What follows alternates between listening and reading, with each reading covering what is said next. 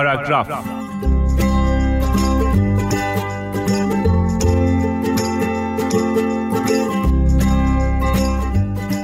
با یه سرچ ساده تو گوگل می‌تونیم ببینیم که برای حقوق بشر اینطور نوشته شده اساسی ترین و ابتدایی ترین حقوق هر فرد که به طور ذاتی، فطری و به صرف انسان بودن از اون بهره میشه. این حقوق دارای ویژگیهایی هستند. جهان شمولن یعنی هر جا باشیم اون حقوق متعلق به ماست. غیر قابل سلبن یعنی کسی نمی‌تونه از راه برسه و یه بهونه‌ای بیاره و حقمون رو ازمون بگیره.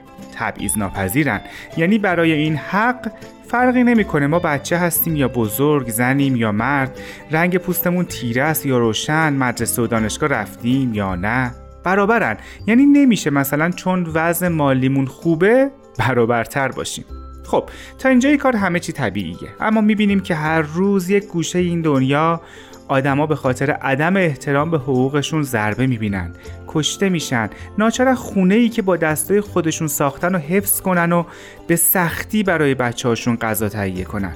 یا یکی می‌خواد تو کشورش بمونه و بسازه و بهش اجازه نمیدن و یکی دیگه ناچار به مهاجرت و دل کندن از اون جایی که دوستش داره و جمع کردن همه زندگیش توی چمدون.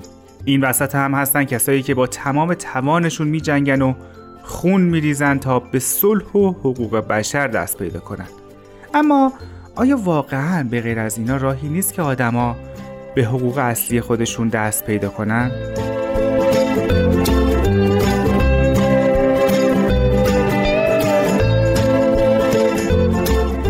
میگم راهی هست و اونم آگاهی آگاه شدنه. ما در دنیایی زندگی می‌کنیم که تقریبا دسترسی به هر نوع اطلاعاتی که بخوایم داریم.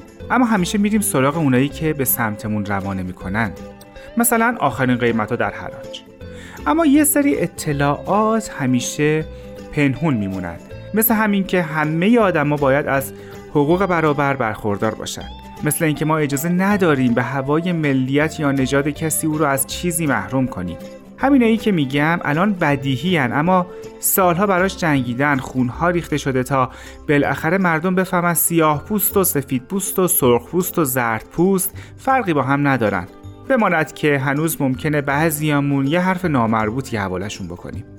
پس به نظرم بیاین از هر طریقی که می‌تونیم خودمون دنبال حقیقت باشیم. آگاهی میوه درخت دانشه. آگاهی در دلش اقدام و حرکت داره. راهش هم به اشتراک گذاشتن چیزیه که می‌دونیم. با بچه ها با نوجوانا با پدر و مادرها با دوست ها با آدمای مختلف دنیا. چون دنیا برای همه است. آگاهی اینطوریه که باید حرف بزنیم نقشه بکشیم و هزار بار برای اجرا شکست بخوریم تا بالاخره راه و چاهش دستمون بیاد. هزار بار فکر کنیم که چطور می‌تونیم ایدمون رو عملی کنیم. از بقیه کمک بگیریم با اونا حرف بزنیم نظرشون رو بپرسیم و از همه بیشتر سعی کنیم این جمله توران خانم میرهادی رو یادمون بمونه که غم بزرگ را تبدیل کنیم به کار بزرگ.